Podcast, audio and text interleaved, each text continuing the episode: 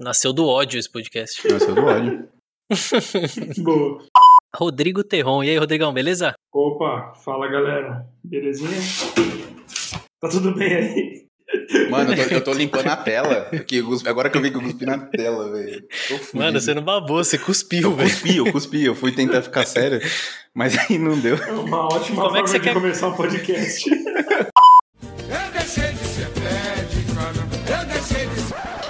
Boteque!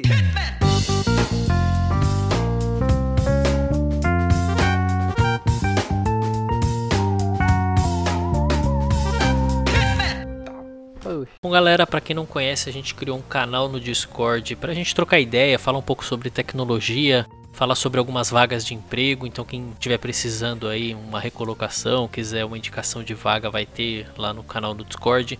A gente vai deixar o link aqui na descrição, tá todo mundo convidado. Leva cerveja e se beber não dirige e vamos que vamos.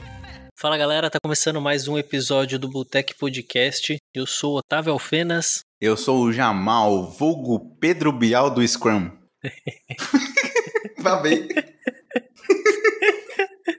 Caralho, mano, essa foi muito ruim, velho. foi horrível, sujou a Muito mesa aqui. Nossa, Muito ruim mesmo. Meu Deus. Hoje a gente vai trocar uma ideia aqui com um cara que é muito gente boa, que eu tive o prazer de conhecer em um dos hackathons que eu participei. Ele que é CEO da Xiaoyi, a maior organizadora de hackathons do Brasil, Rodrigo Terron. E aí, Rodrigão, beleza? Opa, fala galera. Belezinha? Tá tudo bem aí? Mano, eu tô, eu tô limpando a tela. Cuspi- agora que eu vi que eu cuspi na tela, velho. Mano, você não babou, você cuspiu, Eu velho. cuspi, eu cuspi. Eu fui tentar ficar sério, mas aí não deu. É uma ótima Como é que forma você de quer- começar um podcast. Pra caralho. Não, Mano. pior se fosse ao vivo, né? Ô, mano, imagina, presencial. Cara, vai ser muito bom. Quando chegar essa época que vai chegar, vai ser muito bom. Não, é, mas só não cospe nos convidados, né, caralho? Usa máscara. Né? É, aquele Verdade. face shield. Verdade. Então, Rodrigo, quem que quem que é o Rodrigo Terron aí pra, pra galera saber? Até eu saber, porque eu conheço bem pouco você, né? legal, legal. Bem, é, atualmente, né, eu- até uma atualização recente, eu sou o diretor de operações da Rocket City, né? ah, Eu fui fundador e, e CEO da, da Xiaomi, mas a gente passou por um processo de fusão há poucos meses atrás.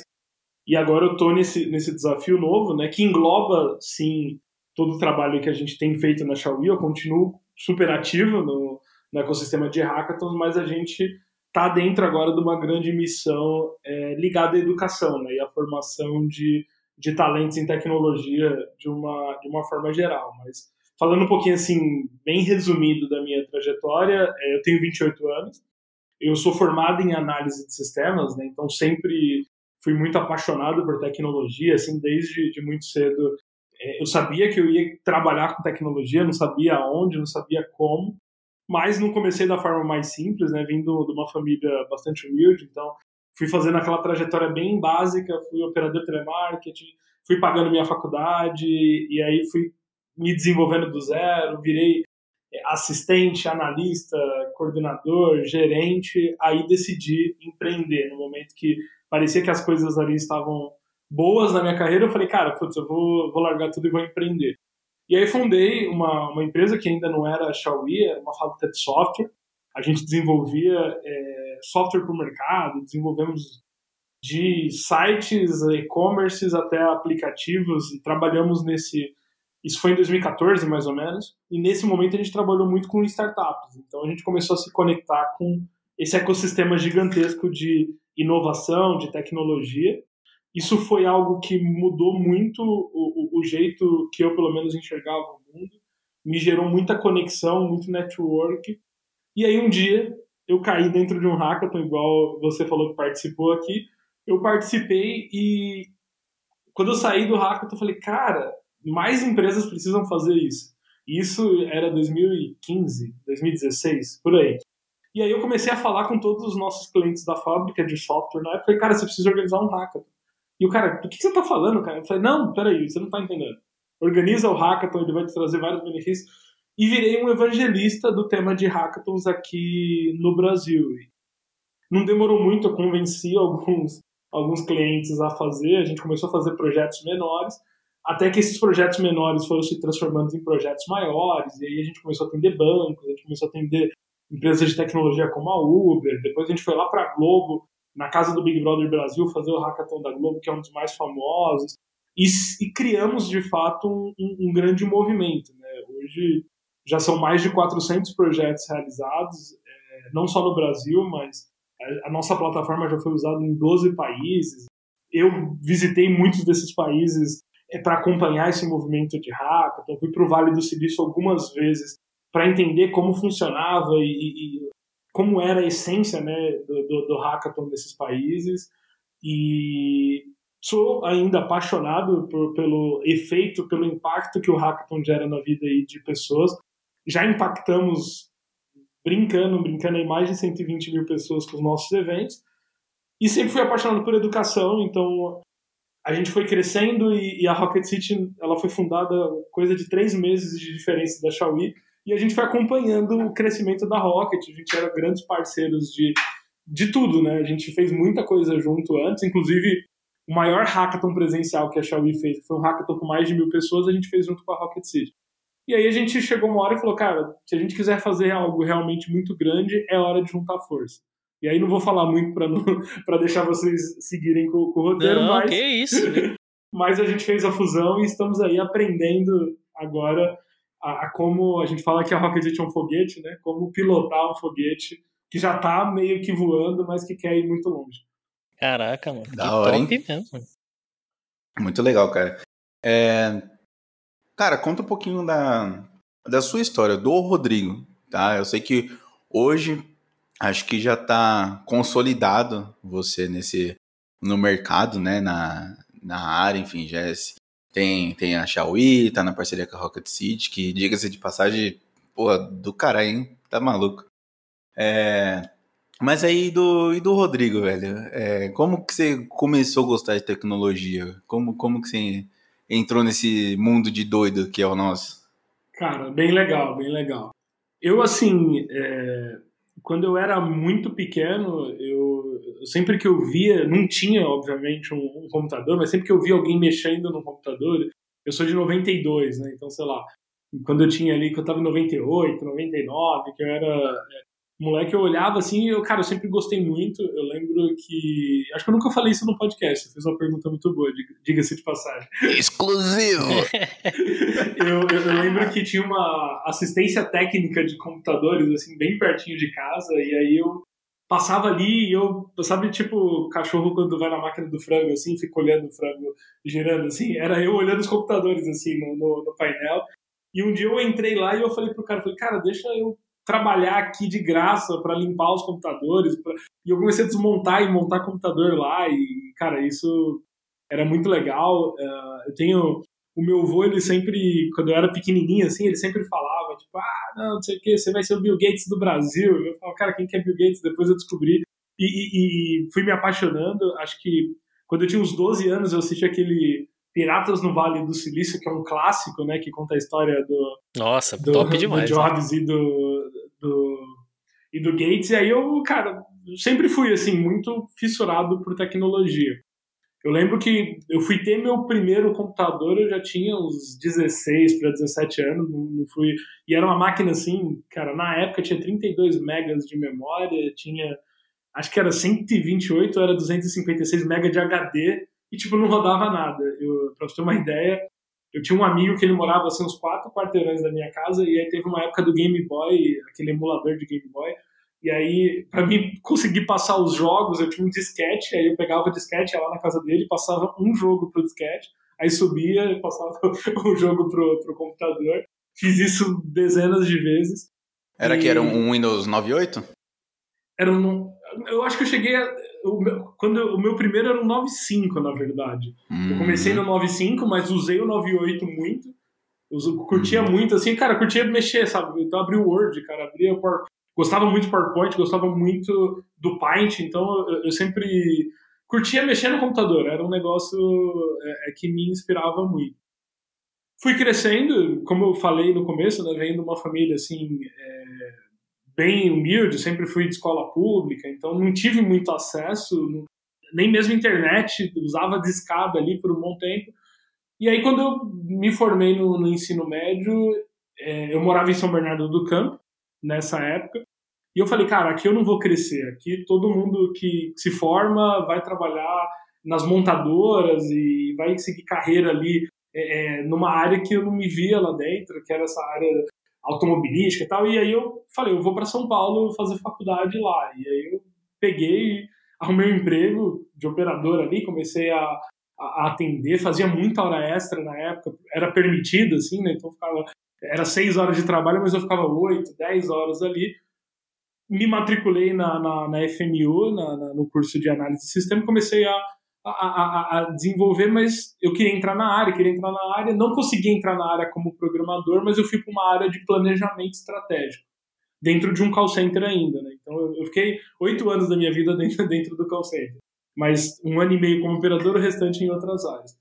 E aí quando eu cheguei ali, eu fui me desenvolvendo, fui entendendo, fui me especializando muito no contato com a tecnologia. A gente usava a tecnologia para tudo, eu não desenvolvia a tecnologia, mas fui me desenvolvendo como, como profissional, fui indo para um lado mais de estratégia, mais de gestão e cresci relativamente rápido, assim, coisa de dois anos eu já, já liderava equipe, coisa de três anos eu já tinha quase 40 pessoas ali trabalhando comigo.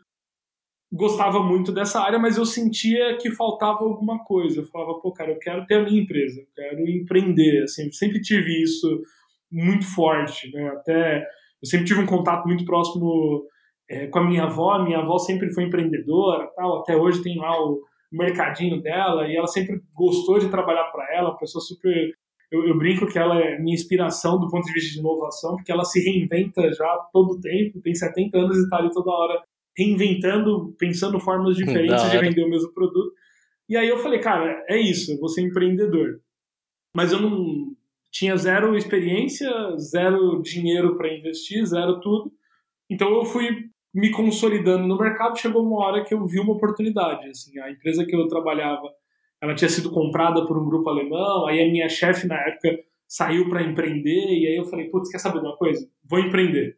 E aí saí, comecei na cara e coragem, fui me desenvolvendo. Mas isso acho que é um pouquinho, um pouquinho do Rodrigo Terron, é, de quem eu sou e um pouquinho da minha trajetória.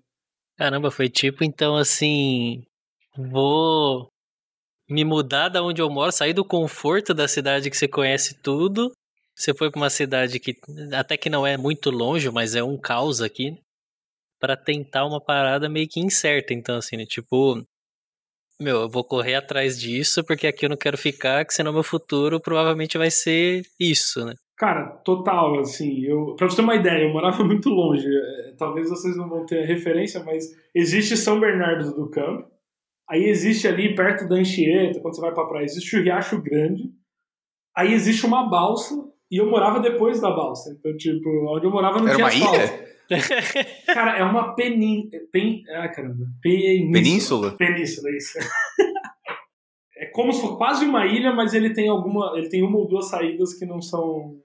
tipo, é uma linha de terra assim que, que prende, né, no, na outra parte. Tipo é, isso. tipo isso, tipo isso. mas é um lugar não. assim, é um lugar bem longe, assim.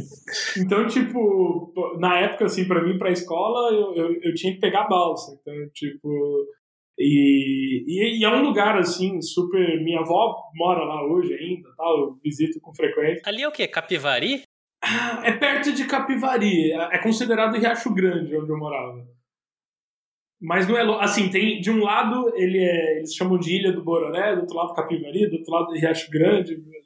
É, é meio misturado, assim. E, até, e é bem divisa entre São Paulo, extremo sul de São Paulo e São Bernardo do Campo. Mas eu. É doido. Eu não me vi ali. E aí eu fui morar na República na época. É, pegava praticamente o que eu ganhava ali na, na, na, na PA, né, atendendo call center, era para pagar minha faculdade, pagar pagar o, esse aluguel, né, e era dividir o quarto com umas seis, sete pessoas, sei lá quantas pessoas eram. Mas isso foi bem no começo, assim, e, e essa atitude de sair, de, de querer algo diferente, mudou bastante, me mudou bastante, né, eu, eu, eu desenvolvi um, um, sentido muito forte de se adaptar a, a condições diferentes e isso isso para mim é super importante porque eu, constantemente eu tenho que me adaptar a situações completamente novas assim Você tinha um, um civirômetro muito alto, então, né? Você tem um civirômetro muito alto, né? É, não é nem, acho que um civirômetro, mas é pura adaptação, né? Então, assim, eu, eu tive que me Hum. acostumar muito rápido com isso, aí depois me acostumar muito rápido com o call center, aí me acostumar muito rápido em, com a dinâmica. Eu não, eu não acho que eu fiz nada muito diferente de muitas outras pessoas que, que fazem, mas eu sempre fui muito ousado na- nas minhas decisões, assim, nunca tive... Cara, ah, tem que sair, vou sair, já era. E acho que isso sempre fez muita diferença. Da hora. Não, o, da, o da hora é que, até pela experiência, não. Não é pensão, como é que é o nome do negócio que você falou aí que você morava? República. República. República. Aquele cheiro de E chulé. já, já tem uma convivência com comunidade desde a época da República, né? E era Pode engraçado, porque nessa época eu era um cara, eu era um cara muito, muito tímido em relação ao que eu sou hoje. Então, eu lembro que eu morei quase sete, oito meses nessa primeira república e eu interagia muito pouco. Uma que os horários não batiam, né? Eu ficava mais tempo fora do que lá. Mas eu tinha, então, por exemplo, uma coisa assim, se eu chegava e eu, cara, eu tava com fome, mas tinha muita gente na cozinha, eu falava, cara, eu vou esperar os caras terminar, depois eu vou lá e faço alguma coisa. Eu não tinha esse. Eu, eu, eu não, eu aprendi sobre comunidades depois disso, tipo, mas é, olhando por esse lado é engraçado, porque era uma comunidade, mu- era muito diferente, então eu não, talvez eu não, naquele momento eu não me inseri tanto nesse movimento, mas foi trabalhando muito essa questão de, até da timidez, né, assim, eu era, vamos colocar Uhum. assim, eu era um cara muito tímido, fui é, me tornando menos tímido, isso ajudou no processo. Era, era um Big Brother sem câmera, né? Exatamente. Top. E rolava as tretas e tal, comigo não, mas assim, vira e mexe, cara, o cara pegava roupa do outro varal, sei lá, tipo, já comia Nossa, a eu- comida do outro na geladeira, essas coisas sempre rolavam. Cara, e Xiaomi, velho, da onde que veio esse nome? Legal. Todo, essa é uma pergunta que eu já respondi bastante. É, todo mundo tem essa curiosidade. é, na verdade, assim, a gente criou uma fábrica de software que era Horizon 4, que era um nome que a gente falava, cara, que nome da hora, assim, não sei de onde a gente tirou. E, e quando a gente foi criar a Xiaomi, a gente falou, cara, a gente tem que fazer um nome legal. E a gente já tinha alguns princípios do que a gente queria para a marca. Então a gente falou, cara, a gente vamos criar uma marca global. Então tem que ser um nome que as pessoas vão entender aqui no Brasil, vai entender na Europa, vai entender nos Estados Unidos, vai entender em outro planeta. Isso era uma premissa. E aí a gente, eh, vamos colocar assim, tudo que a gente não fez na fábrica de software, em termos de metodologia, de experimento, a gente quis fazer na Xiaomi no começo. Então a Xiaomi, ela, ela era como se fosse uma empresa dentro da empresa. Então a gente tomou todos alguns cuidados ali, era tudo muito decidido com base em alguma coisa. E aí, quando a gente foi fazer a, questão do nome, a gente passou semanas assim, fazendo algumas dinâmicas, e cara, a parede de post-it com uns 500 nomes. E aí, assim, um, um dos, dos sócios na época, o Wendel, que, que foi nosso CTO há bastante tempo, ele falou, cara, eu gostei desse nome aqui, era um show I, mas era com um E só e com O no lugar e tal. E aí a gente falou, cara, show I é meio, parece chuveiro em inglês, não ficou tão legal.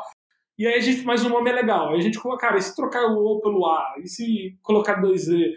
Aí a gente chegou na sonoridade. Cara, Xiaomi. Na verdade a gente chamava de Xiaomi, que é errado. A gente falava Xiaomi, Xiaomi. Aí um dia a gente falou, cara, Xiaomi. E aí o Xiaomi em inglês, ele é aquele, pô, bora, cara, vamos, é, podemos e tal. E a, e a gente sempre quis transmitir isso com a marca. Então, quando a gente pegou a sonoridade Xiaomi, e aí a gente começou a olhar e falou, puta, cara, casa muito com, com o que é no inglês. Aí, isso foi em 2017, assim, que a gente começou a criar a marca Xiaomi e tal, porque até então a gente fazia os hackathons, mas não existia uma marca. E aí a gente foi é, pro Web Summit em Lisboa, e aí eu falei, cara, a gente vai falar Xiaomi um milhão de vezes nesse evento. A gente foi com o stand na época. Se nenhum gringo falar, cara, não entendi o que, que quer dizer Xiaomi e tal, é, tá aprovado o nome e a gente lança a marca. E aí a gente, cara, todo mundo gostava, Xiaomi, pô, Xiaomi e tal, e virou uma coisa assim muito engraçada.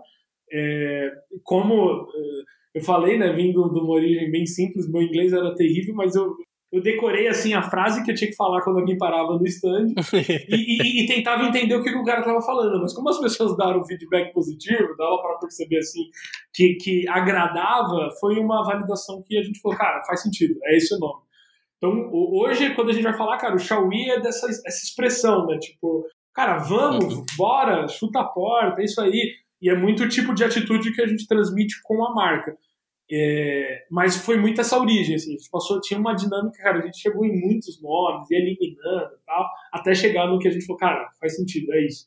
Então o primeiro hackathon que vocês fizeram, vocês não tinham o nome ainda definido? Não só o primeiro, assim, a gente fez dezenas de eventos. Na verdade, isso.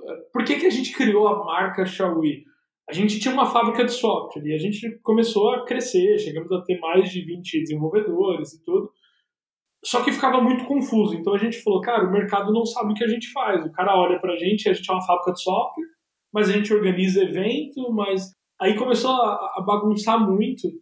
E aí a gente falou, ó, vamos separar. A gente mantém a fábrica e a gente montou um timezinho na época assim para fazer o MVP da Xiaomi e a Xiaomi virou uma empresa dentro da empresa. Então a gente criou de fato é, a marca depois de ter feito muitos eventos, ter aprendido muito e de mapear o que seria a plataforma da Xiaomi. Então quando a gente desenvolveu a plataforma, a gente já conhecia muito do que era a essência do evento, a gente conhecia muito bem as dores. E aí a gente lançou isso em 2017, mas a gente fazia evento desde lá de 2015, 2016. A gente já estava inserido nesse, nesse ecossistema. Só que a gente fazia como Horizon 4. E isso é uma coisa muito legal, porque quando a gente fazia os primeiros eventos, eu costumo dizer que a gente chegava para a empresa assim e falava: olha, deixa eu te falar uma coisa. Cara, tem problema se eu pôr o logo aqui da Horizon fora, atrás da placa, tipo embaixo dela, que ninguém vai ver, só para mim saber que o logo tá aqui. E quando a gente criou a marca Xiaomi, a gente criou uma marca que as empresas elas falavam, cara, tem que aparecer a Xiaomi no meu evento. Então a gente passou a receber, se a gente não colocava o logo da Xiaomi no material, as empresas achavam ruim, porque a comunidade se conectou com a marca Xiaomi. Então isso foi uma transição muito interessante. No começo a gente só era um prestador de serviço de organização de evento. A empresa chamava já, ó, oh, preciso que vocês organizem aqui para mim. E a gente criou um movimento. Então as pessoas falam, cara, eu não vou no hackathon da Globo, eu vou no hackathon da Xiaomi na Globo. É. Tipo, as pessoas criaram uma identidade com a marca muito forte. Até hoje, né, a marca, as pessoas elas associam tudo, muita marca. Quando eles olham, ah, é a Xiaomi que tá organizando, tá de boa, vamos lá. Então isso nasceu depois. No começo a gente só fazia organização mesmo. Não, e hoje em dia você vê alguém falar, é isso mesmo que você falou, você não vê a pessoa falar, ah, vão no hackathon de, da Globo, por exemplo. Os caras falam, oh, vou no hackathon da Xiaomi. Ah, mas qual que é o cliente? Ah, é Globo. Exatamente. Mas ninguém fala, vou no hackathon da Globo. Não, é sempre no hackathon da Xiaomi. Eu acho que assim, a experiência que eu tive até com as pessoas que a gente já conversou aqui é que todo mundo que montou uma startup, no começo, sabia, tipo, quase nada do negócio foi indo quebrando pedra e foi fazendo. O primeiro evento que vocês fizeram, mesmo não sendo o Xiaomi, sendo o Horizon 4, foi tipo catástrofe, foi muito top, foi muito difícil, foi tipo, cara, foi legal, mas eu não sabia o que eu tava fazendo, mas a gente conseguiu desenrolar. Como que foi o primeiro? Foi legal, mas deu um cagaço. acho, acho, que é, acho que é uma mistura de tudo isso, assim. Quando a gente. Deixa eu contar um pouco da história, né? A gente tinha um cliente que foi o nosso primeiro cliente da fábrica de software.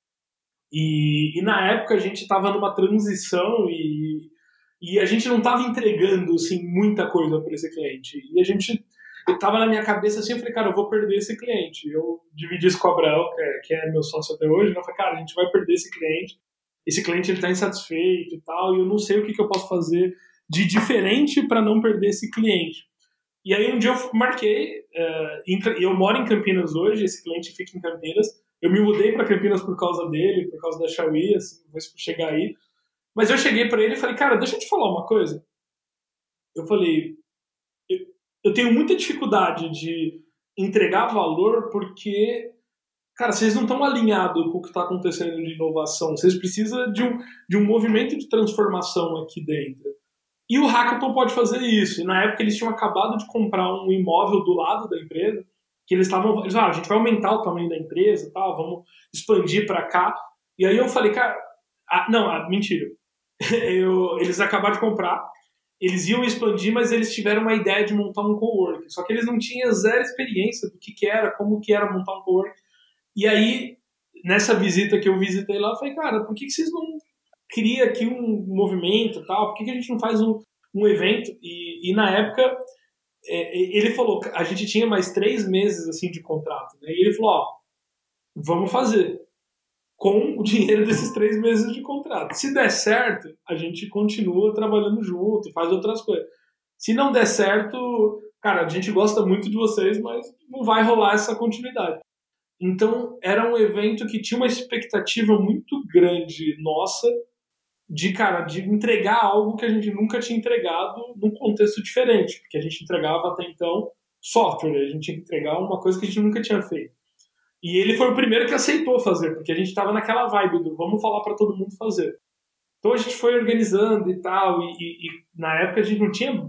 Hoje, por exemplo, eu faço um evento, libero o, link de inscrição, com duas horas a gente tem 200, 300, 400 inscrições. Eu não tinha onde divulgar, então eu comecei a mandar mensagem pelo WhatsApp pra galera que eu conhecia, que participava de hackathon, falei, cara, vai ter um hackathon tal, em Campinas, só que eu morava em São Paulo, todo mundo conhecia em São Paulo. No fim das contas, a gente conseguiu, mobilizamos a galera, conseguimos trazer todo mundo é, é, para Campinas, conseguimos um mentor, o evento, assim, foi, foi super legal, mas a gente tava morrendo de medo, né? Do tipo, e se não der certo? Se a galera não vir, se não sair projeto, se o jurado faltar, se o mentor faltar, se o cara odiar o evento. No fim das contas, assim. Você pensa em tudo que pode dar de errado, né? E, cara, aconteceu uma coisa muito engraçada. Porque um, dos caras que trabalhava com ele, a gente chegou assim na recepção, colocamos uma placa do evento, a gente mandou fazer um cartaz assim. Aí o cara foi zoar assim, ele falou: putz, cara, vocês escreveram o hackathon errado.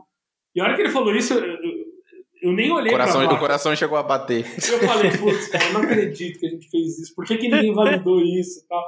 Eu falei, já começou errado, vai dar tudo errado esse evento. Aí ele, não, calma, cara, eu só tava brincando. Mas na hora eu já achei que era verdade, o Abraão também, então foi um negócio meio tenso. Tem algum evento assim que vocês fizeram que mesmo depois que já, já era Xiaoyi, que você fala assim, mano, esse evento foi um evento, tipo, muito foda, muito top. Cara, depende, assim, é, é engraçado, assim. O que você mais gostou, assim. Porque, é, então, mas tem muito isso. Se eu falar o maior evento que a gente fez, talvez não é o que mais me impactou. Mas teve muitos eventos, assim, fantásticos. Então, por exemplo, é, um evento que marcou muito foi quando a gente fez o Uber Hack, que foi o Uber Hack de Porto Alegre. Por que que marcou? Porque foi o primeiro evento da Xiaomi fora de São Paulo. Então, quando a gente chegou lá, assim, era aquela coisa... E, e, e, e, é engraçado, porque a gente fez o evento inteiro de São Paulo. Então, quando a gente chegou, a primeira coisa que a gente olhou falou, cara, o espaço é menor do que a gente imaginou. Não vai caber todo mundo aqui. Aí, tipo, adapta, muda a mesa. Então, assim, era sempre umas surpresas, assim, no dia do evento. Mas esse evento marcou muito. O Hackathon do Banco Original, que a gente fez em 2017, foi um evento, assim, também que marcou muito, foi o um evento, na época que o Banco Original procurou a gente, a gente eles falaram, cara, o que, que a gente dá de prêmio? O que, que é o prêmio mais legal? E aí, não sei da onde surgiu, não lembro quem falou, mas a gente acabou indo para uma linha de, cara, vamos dar o prêmio em Bitcoin. Em 2017, agora o Bitcoin está quase 200 mil reais, mas em 2017 ele deu aquele pico de 70 mil reais. Só que quando a gente anunciou o Hackathon, o Bitcoin estava em 20 e poucos mil, na semana do Hackathon ele bateu 70 mil. Então, tipo, eram 3 bitcoins e meio de prêmio. Então, esse evento marcou muito, assim. Uh, os, os, assim, a primeira vez que eu fui para os Estados Unidos fazer um evento usando a nossa plataforma lá, assim, também foi um negócio, assim, muito louco, porque primeira vez que eu fui para os Estados Unidos eu não falava inglês, né? Então, eu entrei no avião, pedi para a mulher me dar um café, ela me deu Coca-Cola, tipo, porque ela não entendeu o que, que eu quis dizer. é quase igual. É, e, e, bateu um desespero, assim. Se você perguntar, tipo, cara, bateu alguma hora, bateu a síndrome do impostor?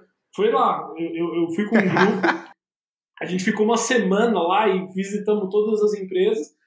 E aí eu, super inocente, falei, não, cara, eu falo inglês, eu vou chegar lá, vai sair o inglês aqui interior e vai dar certo. Então o grupo foi embora e eu, eu decidi ficar mais tempo. Aí a galera foi embora, isso era um sábado de manhã, todo mundo pegou a mala, foi pro, entrou na van, foi para o aeroporto, eu saí do hotel.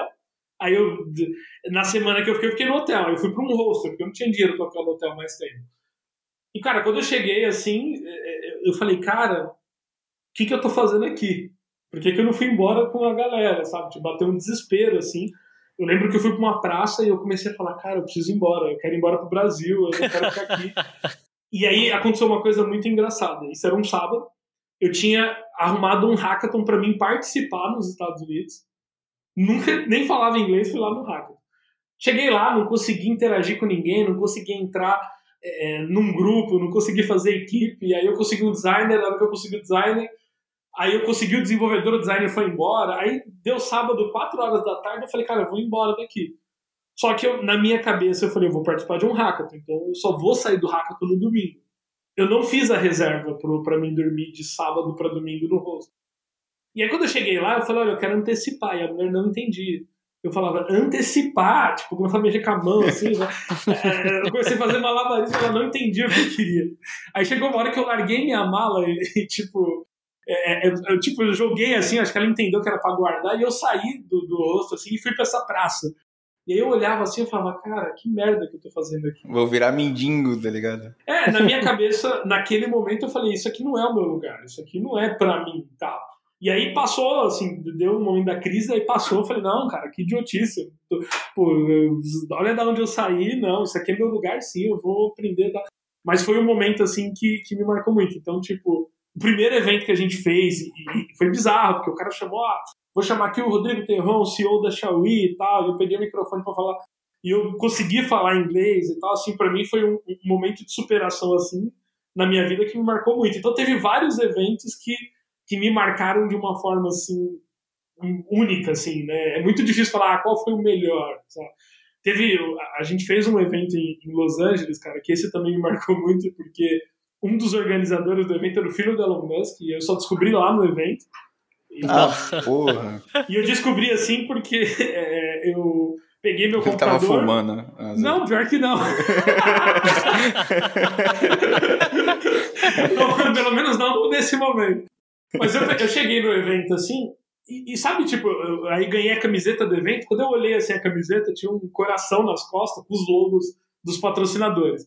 E aí eles estavam usando a plataforma da Xiaomi, tava o logo da Xiaomi e o logo da SpaceX. Eu falei, cara, que legal. SpaceX patrocinando o Hackathon. Cara, é o Vale do Silício é lindo tal.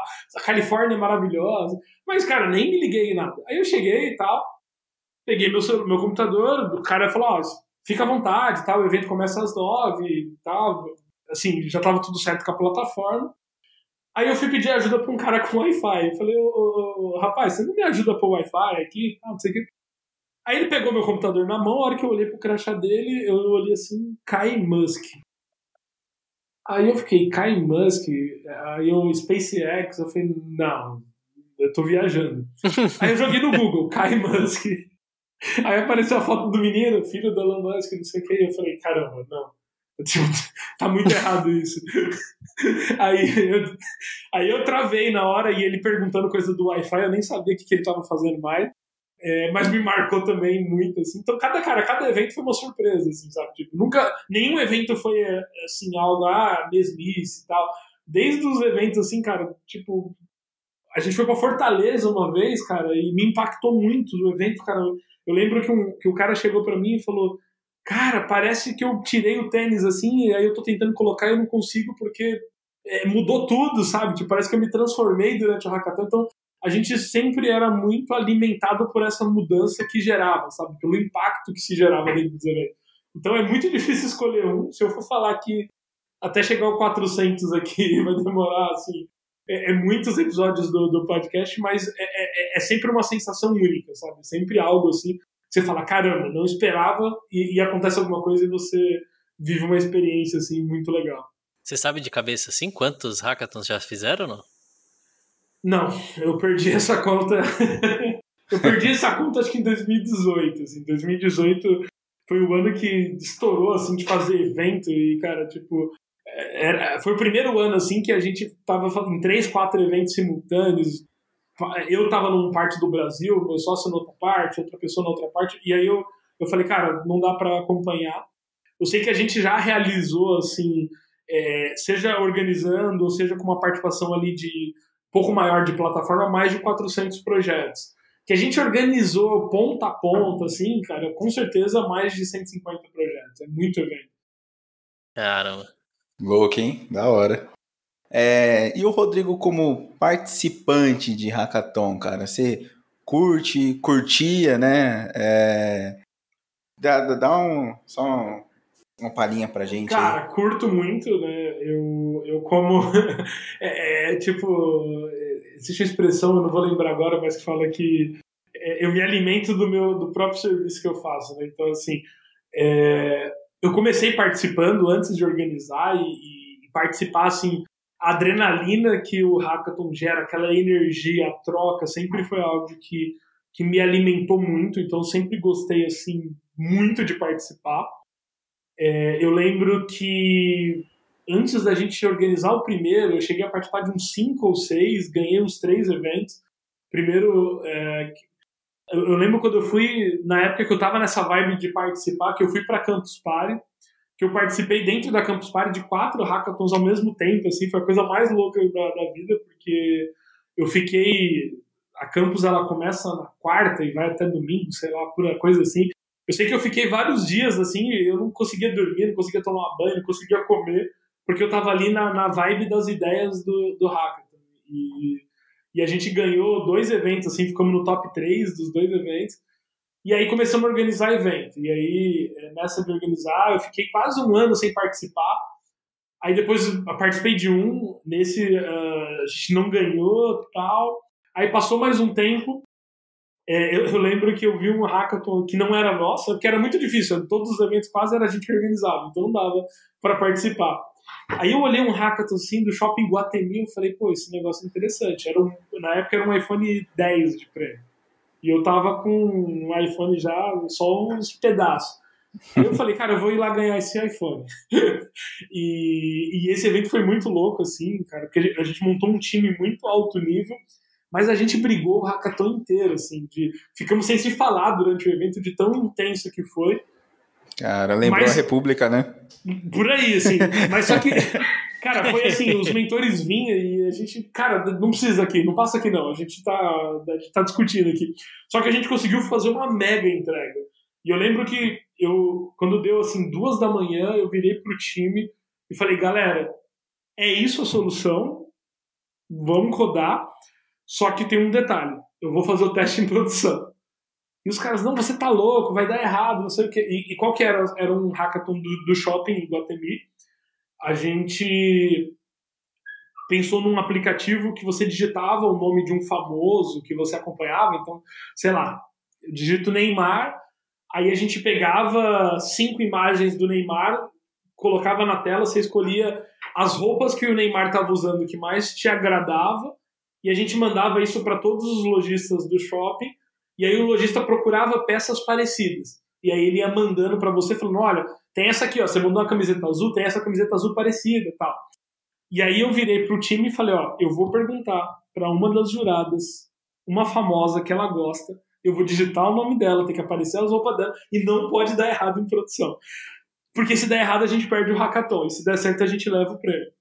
E aí, assim, Caramba. foi uma briga, aí a gente testou Neymar, beleza, aí testamos com dois nomes, assim, Silvio Santos, cara, deu certo. Aí a hora que a gente foi fazer o pitch, a mulher mandou um. Cara, não vou lembrar, mas foi tipo. tipo mandou um nome com três nomes, assim, Ana Maria Braga. E aí eu falei, cara, com três a gente não testou. A gente só tinha testado com dois. e aí a gente mandou e o negócio ficou rodando assim. E aí nessa hora, assim, cara, todo mundo parou assim, todo mundo ficou olhando assim, no, no, todos os, os, outros participantes. Aí a hora que apareceu assim a roupa na tela, assim, Aí, cara, todo mundo começou a aplaudir, os outros participantes e tal. E aí, na hora, eu já eu virei pro, pro pessoal do time e falei, cara, ganhamos. É só esperar o resultado, o prêmio é nosso. Então, esse hackathon para mim foi um hackathon super legal. Saí com o iPhone novo. E depois, uh, eu tive uma experiência de ganhar um hackathon lá no Vale do Silício também, que foi algo assim. Ah, tá brincando. Foi muito legal. A gente fez um time só de brasileiro. Caralho, mano. E... Celo, diferentão, hein? Cara, e foi, e, e foi, assim, adrenalina o tempo todo. É, tem, não sei se vocês, se vocês conhecem o, o Eric Wendell, que é um desenvolvedor famosinho aqui da ah, Sim, sim. O, o Eric Nossa. foi. É, ele foi meu sócio na, na Horizon 4, né? Ele foi o nosso CTO na, lá atrás. E a gente tava junto nessa época lá na Califórnia. Eu falei, cara, vamos participar junto? Vamos. Cara, vamos para ganhar? Vamos. E a gente chegou lá e fez, cara, apresentamos o pitch. E, e, ganhamos o hackathon da Developer Week, assim, tipo, foi um negócio muito louco. Porque a galera vinha e fala, cara, o que esses brasileiros loucos estão fazendo? Então, assim, eu amo participar. Faz esse hackathon que eu, a gente ganhou foi em 2019. Acho que foi o último hackathon que eu participei mesmo como participante, mas eu, eu, eu sou muito apaixonado, assim, por... Eu sempre fui apaixonado por tecnologia, né? E, e no hackathon a gente respira tecnologia, né? Respira coisas novas, então é algo que me deixa bastante motivado. Legal. Cara, Eu hoje. Como que as empresas chegam em você, fala quem quer, que quer organizar um hackathon e tal? Como que funciona a logística por trás aí? Perfeito. A, a gente, como eu falei mais no começo, né, a gente criou um, um verdadeiro movimento, né? Esse movimento dos hackathons, esse movimento das empresas organizando, das empresas investindo em se relacionar com o desenvolvedor, foi algo muito protagonizado pelo trabalho que a Xiaomi realizou. Então a- começou a acontecer um efeito assim é, muito grande das empresas começarem a procurar a gente. Não- já não era a gente que ia atrás das empresas e, e, e teve uma época que foi até difícil porque a gente sempre teve um time muito enxuto. Então começava a chegar assim nível de demanda altíssimo e aí a gente foi entendendo como é, organizar, como melhorar, como estruturar um modelo, estruturar uma área comercial. O- o- Hoje isso tem é, funcionado bem, assim. A gente recebe muito mais demanda do que a gente pode atender.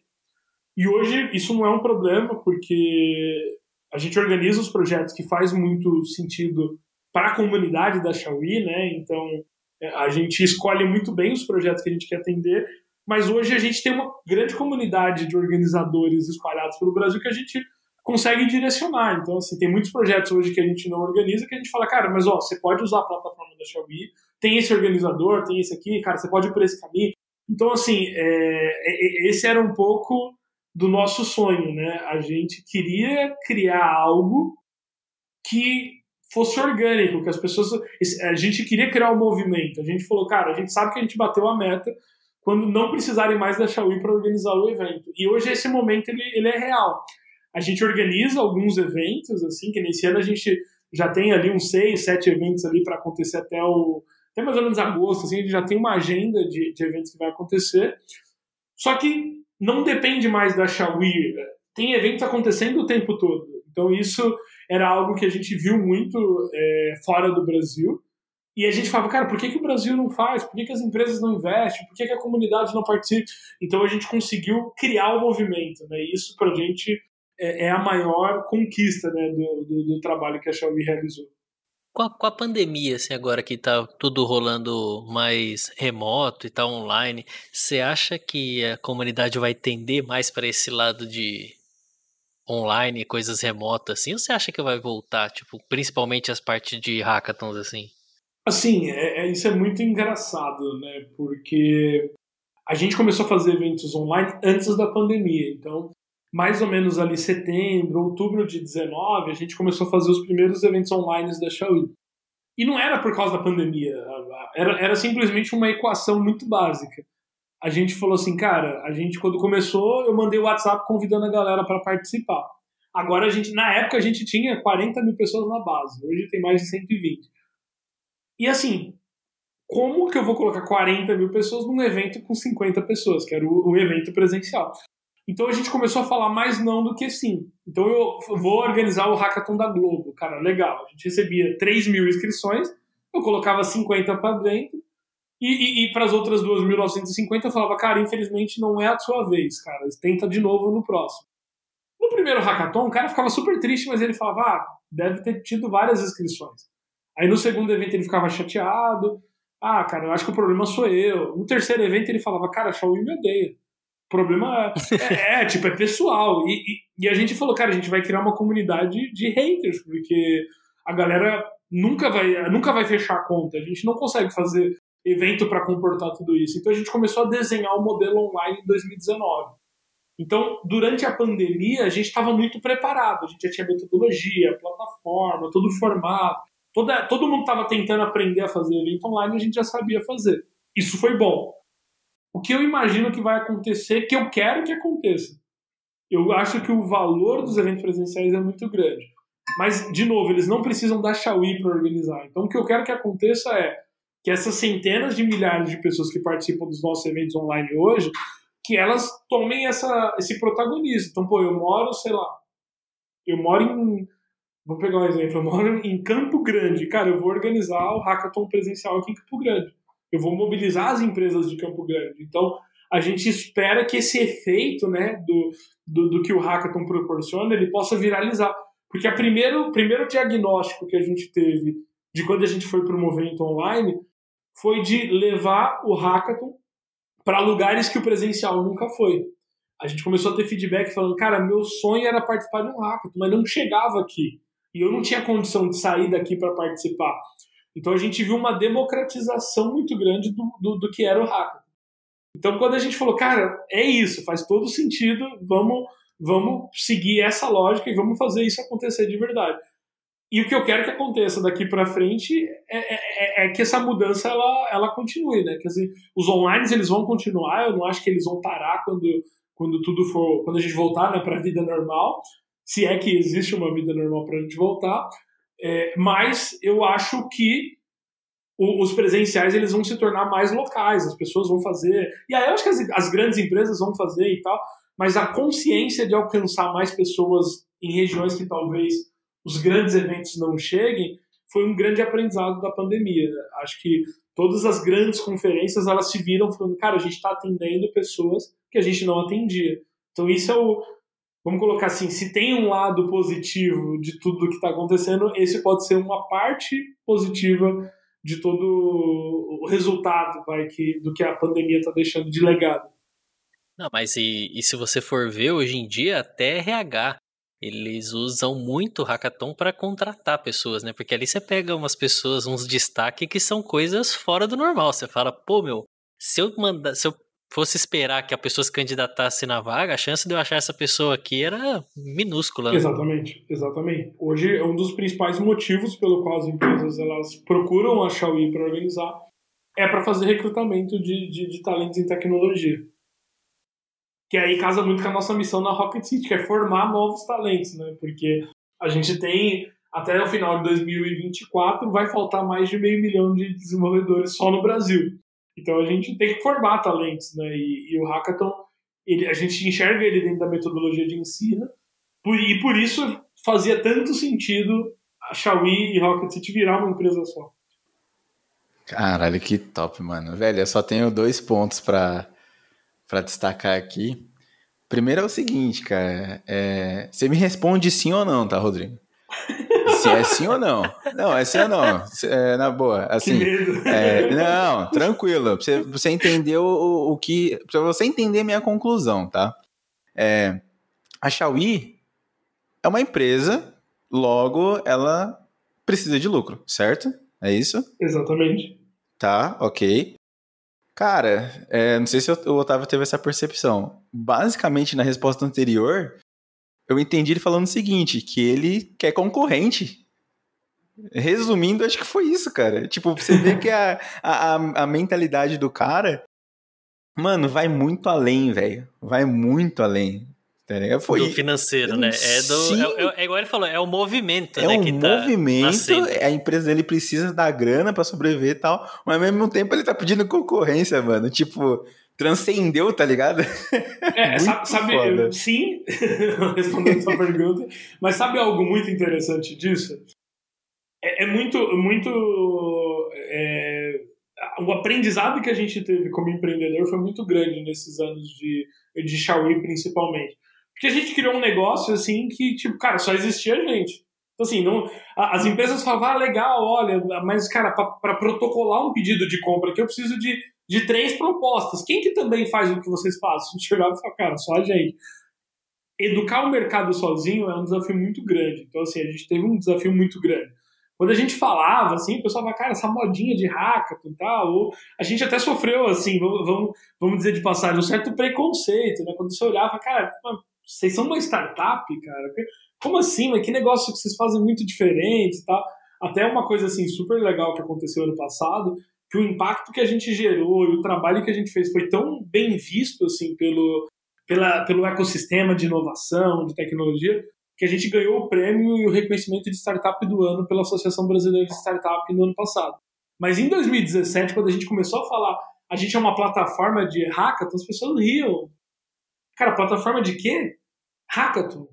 E tem mercado para isso? As empresas fazem isso? Então, assim, foi um mega desafio. Então, quando a gente fala que sim, queremos crescer, queremos ter é, é, é, mais pessoas organizando, vamos lá, tem o lado.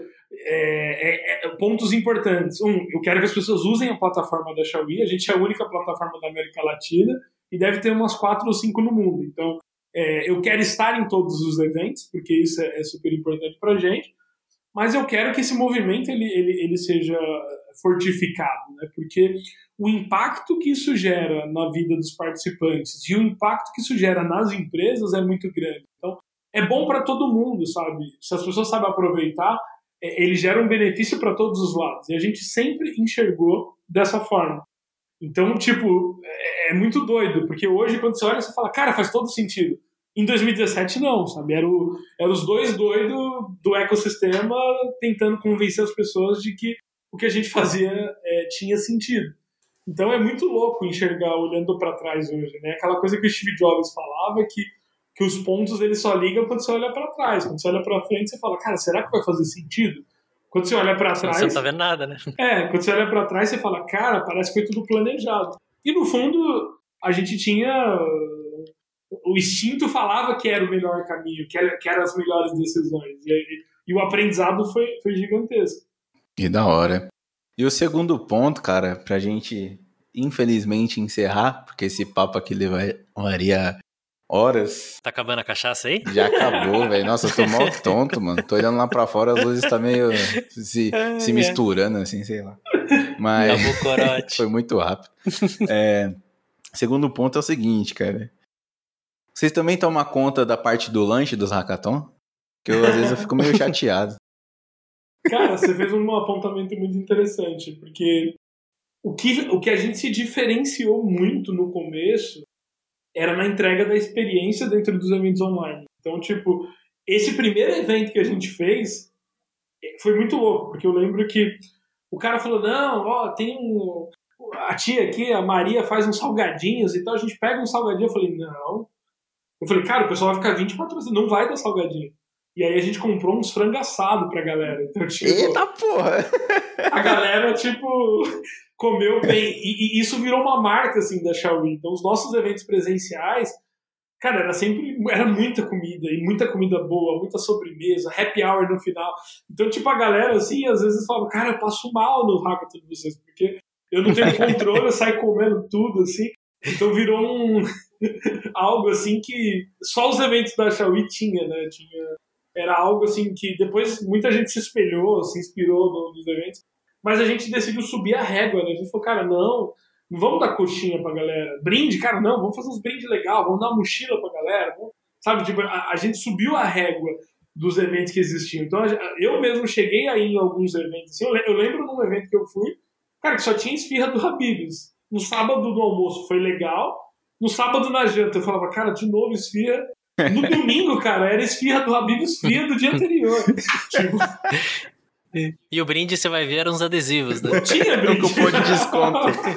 e as camisetas era aquela camiseta quase de eleição, sabe? Da, que podia dar camiseta na eleição. Nossa. Trans, transparente a camiseta. Exato. Então, tipo, a gente, a gente, eu lembro que em 2017, 2018, a gente falava para as empresas assim, falar, cara, se você não tem dinheiro para fazer, não faz não faz feio, tipo, não faz para passar vergonha. Então a gente começou a subir a régua, assim. Tanto que começou a ficar muito caro os eventos. Assim, a gente olhava e falava, cara, olha o valor que esse evento vai custar. Mas as empresas começaram a entender a importância disso. Eu falei, cara, como que você quer fazer uma proposta pro cara depois se o cara veio aqui e, e ficou, cara, 24 horas aqui você não recebeu ele bem? Aí as empresas falaram, cara, é verdade, faz sentido. Então a gente, a gente cuidava assim do lanche e no ambiente online, assim, é, era algo que a gente tinha um, um cuidado muito grande para entregar algo realmente muito bom. Caramba, mano, essa experiência é uma experiência que eu queria participar de um hackathon, hein? Voltaremos eu acho que não dia, tem... cara. Covid tá acabando. Não? É, então, se Deus quiser. Cara, meu, você tem, quer perguntar alguma coisa, Jamal? Você já tá muito louco. é verdade, mano. quero não. Só quero agradecer mesmo, porque Não, o Rodrigo, porra, da hora, mano. Nossa senhora, muito louco, velho. É que deu fome também, vocês falaram dos bagulho deu fome. Mas. Pede já aquele frango assado aí. Pedi um velho. frango assado, Já meio vai, morto, já meio vai de vivo. iFood, já vai de iFood. E nos É. online a gente dá cupom de iFood ainda em alguns. Que, mano do céu, tá louco. Não, mano, é isso, velho. Muito foda. Valeu. Boa. Obrigado mesmo, mano. muito top. Acho que a conversa. Pena que sempre que a conversa é boa, passa rápido, parece, né? E a cerveja acaba também, né? Isso é foda também.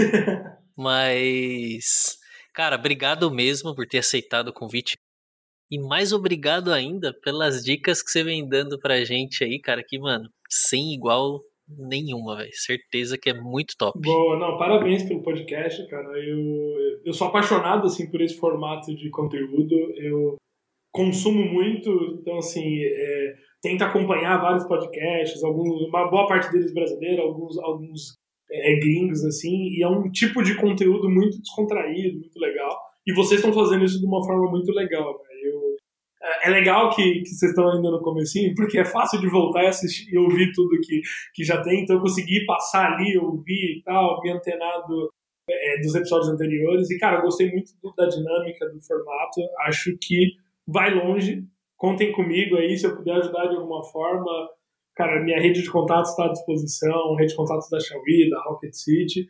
E parabéns, não desista não, vai para cima. É, eu sempre falo isso, assim, é, cara, a gente tem um talento no Brasil muito grande de geração de conteúdo, mas nem todo mundo está disposto a, a investir tempo nisso. Então, vocês estão investindo tempo, cara, estamos aqui. é, Eu não sei se, eu sei que o podcast é atemporal, né? Mas é 21h30.